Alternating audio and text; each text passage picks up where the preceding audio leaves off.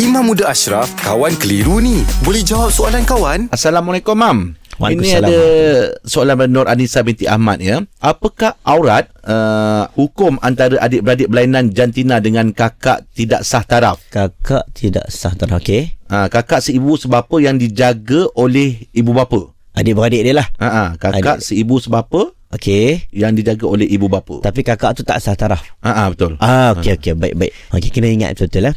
Hukum tidak sah taraf al-waladu lil farash. Uh, anak tidak sah taraf ni uh, dia dia dia bukan anak sebenar untuk ayah dia, tapi dia anak mak dia. Oh. Jadi mahram dia adalah sebelah mak dia. Ha, ha.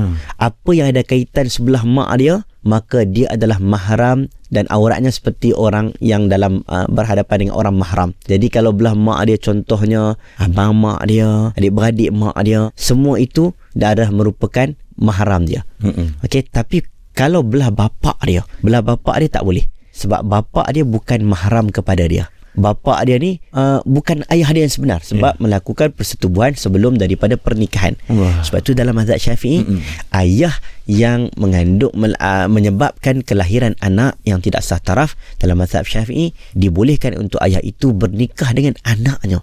Okey, tapi mazhab Hanafi tak bagilah sebab nampak buruk sangat. Iyalah. Ayah kahwin dengan anak anak tak sah taraf dia. lah. Ha, ha. Uh-huh. Cuma mazhab Syafi'i dia kata begitu. Jadi bila kita faham unsur itu maka kita kena jaga batasan ayah yang yang melahirkan, ayah yang menyebabkan kelahiran anak tak Hmm, sah taraf, hukum hakam mahram tetap seperti biasa. Mm-mm. Tak boleh dibuka aurat ikut suka, sentuh ikut suka.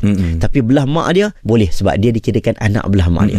Cuma dalam kes kakak tadi tu, kalaulah dia adik-beradik, adik-beradik dengan mak yang sama. Ha, tadi dia seibu sebapa lagi boleh. Kalau dengan mak yang sama, adik-beradik, maka walaupun kakak dia tak sah taraf, dia adik lelaki. Dia adik lelaki. Mak yang sama, maka aurat bagaikan mahram. Oh. Ha, tak boleh kahwin. Mm-mm. Ha, yang tu kena dia dia boleh lah boleh buka aurat dan sebagainya. Okey. Okay. Ha, kalau seibu, ha, kalau seibu sebapa lagi lah boleh. Yalah. Ha, okey. Okey. Terima kasih, Mam.